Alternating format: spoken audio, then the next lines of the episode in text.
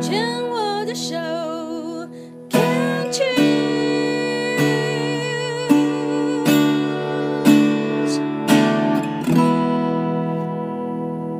病虫害防治要继续跟琪姐聊一聊。琪姐在三年前，二零二零哦，也就是疫情正要爆发的时候呢，发现自己呃，因为持续的在追踪的甲状腺呢，到那个时候呢，就变成了恶性的癌症。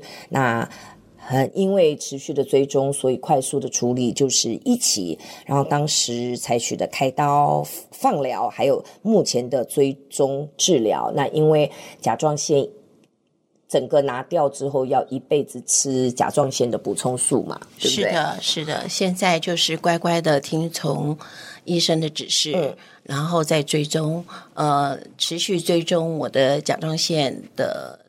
高低，嗯嗯嗯，然后来调整我的药，嗯哼。那呃，医生说什么就乖乖做什么。那其实呢，呃，中间有一段我是有一点点不小不听话。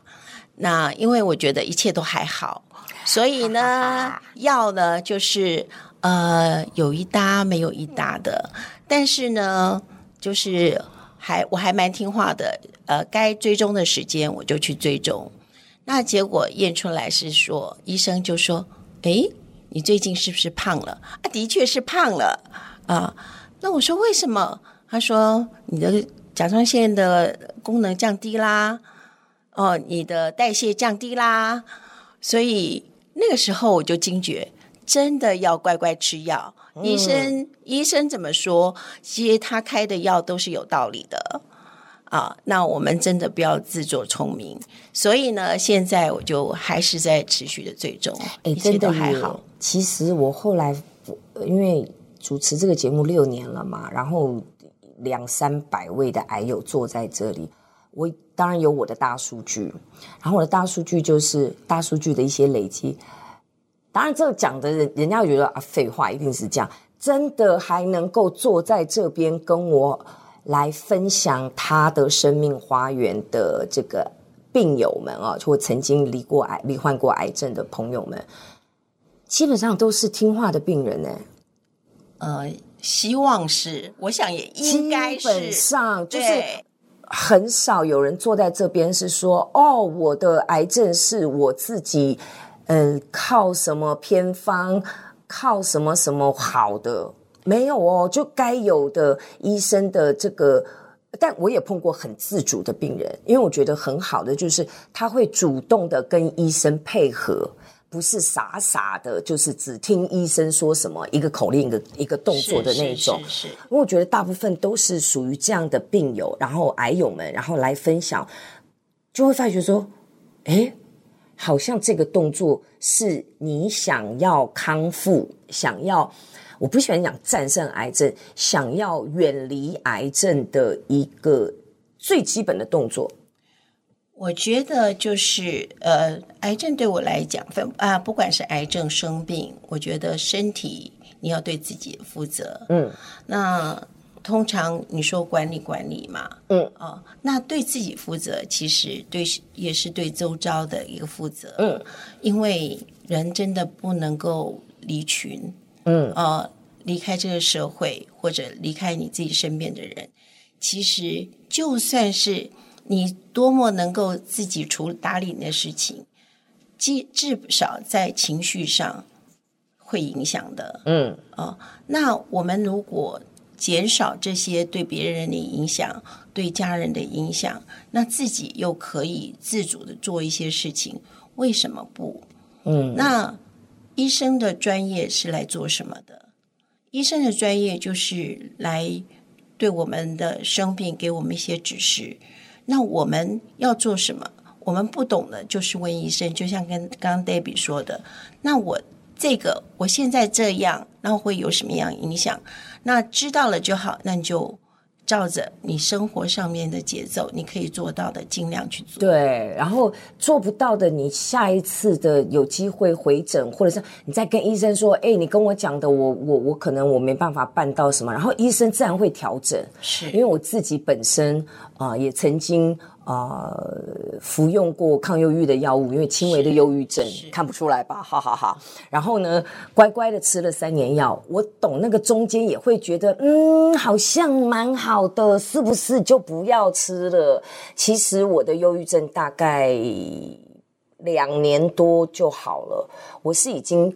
不用再吃那个药，然后医生说：“哎，不行，你要继续做。”说：“啊，不就好了吗？”他说：“没有，你要慢慢的减药、减量，减到你完全不需要这个药物，不然你会产生抗药性。是，是，然后你变成下次复发，因为你既然有这种忧郁的体质，你会很容易掉入那个忧郁的的一个黑洞里面。那你掉进去的时候，你再要使用药物的话，你再发作，你要 double。”你要 double，所以很对很多人就是会这样子啊，喝啊，一顶喝啊，人面结啊，还有抗生素也是。嗯嗯。台湾的抗生素也是这样，就是为什么台湾的抗生素现在是全世界用到最高的？对，是。已经还有所有为什么会有超级病毒？因为压不住了。是。都我们都对那些东西都产生抗药性，所以反过来讲，就是说医生讲的要听，但是你要能配合的。像特别像这些药物的东西，还真的不要随便乱吃，然后随便乱买，然后想停就停。是是是，那看到这么开朗的 David，我也很难相信你曾经得过忧郁症。事实上，我自己也是。嗯啊，我但是我是呃比较官能性的，我呃有两次呃的产妇忧郁症哦，而且我的产妇忧郁症是很严重的产妇忧郁症。嗯，然后就是医生。为什么我不能不敢再生？那医生就呃有说，他说可能因为你前两次都是这样，那可能第三次会会更严重。因为我记得第一第一次的话，好像产妇忧郁症有到达四个月，嗯，然后第二次第二次是半年以上，嗯啊，那所谓的官能性，可能是我那个失血太多，是。然后，因为第一次是血崩，也许就是说我们我们这样子的人有点病史感，嗯嗯嗯，那呃，也许是忧郁体质，嗯，也很难说。那但是就是说那个时候，我记得我在产妇忧郁症的时候走过来，我大概可以了解这忧郁症的人大概是什么样子。所以呢，就一路走来，我也还陪了很多的忧郁症的的病友。我一直在说，那只是你精神上有点感冒了，但是一定要吃药啊！这这个就像是你不要跟他说：“哎呀，你的呃事业这么好，家庭这么好，你怎么会不应该？你还有家人，你，要为家人好起来。”那相相同的是，我说，当你打喷嚏的时候、流鼻涕的时候，你跟他说：“你的家庭这么好，你的事业这么好。”你难道他就停止流鼻涕、打哈欠了吗？因为生病就是这样，没错，所以就是要吃药。你知道刚刚琪姐在讲的时候，我在旁边差点要跳起来，因为真的，因为我先生是专业的心理师，那他看我不太对，我就我那时候跟他讲说，我一直都是这样，我就是上台一条龙，下台一条虫。我回到家我就谈他说不对，你真的不太对，你必须要去看医生。嗯、那是真的，我后来自己发现不太对，是我跟他去。巴厘岛度假，嗯，五天里面我走不出那个饭店房间，因为我们住的小木屋一打开，就是因为刚好当地的那个时候好像是爆炸案结束，我就被那个景象，所有当地的小贩就聚集在。谁谁的那个小木屋门开了，就出来就 massage，嗯、就是就是要求你给他工作，嗯、我没办法面对，所以五天我大概只有四天我没办法出那个小木屋，因为你生命没有斗志了，对，你你奋斗的方向没有，然后我被那个景象给 trigger 诱发了，哦 okay、然后我就整个掉进去，后来回来我就跟他讲说，你带我去看医生，然后看完之后医生说我要开药给你，我我我自己就很不想，我说我为什么要吃药？我说我可不可以不要吃药？就是医生跟我讲，他说：“你头痛要吃止头痛药嘛，对胃胃痛要吃胃药嘛。是，你今天只不过是大脑生病了，对，你为什么不要吃药？就惊，跟你讲的一模一样哦。就我那时候告诉我自自己就是这样子，就是说我的情绪要好，因为呃孩子还小哦。那当然呃顺便。顺便带一句话，就是我那个时候也感谢我的先生啊，他给我一个很大的力量。他只说了一句话，他说：“嗯，呃，亲爱的老婆，我们家现在都很好，我的事业也很好，孩子也很健康。但是一个家庭或一个人生总是有一些不美满的。那我现在也很好，孩子也很好，也许这个不美满。”要你来帮我们承受，哦，那就辛苦你了啊！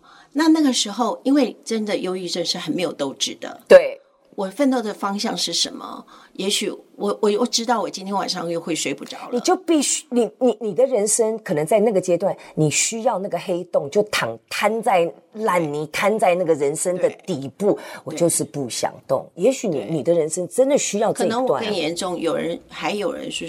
就有感觉是说，你还是去死吧。哦，有啊，我我没有一天不想死哎。对，你就去死吧，啊、哦，反正就是这样子，就这样了嘛。对，那但是我是觉得说，那个时候，因为我先生这句句这句话，我就说好，那我承担，我来承担，还比你们去承担好。哇、哦，所以，所以我觉得就是家人家人的支持很重要。听起来是先生跟你，你们都下了一个决定，去坦然接受。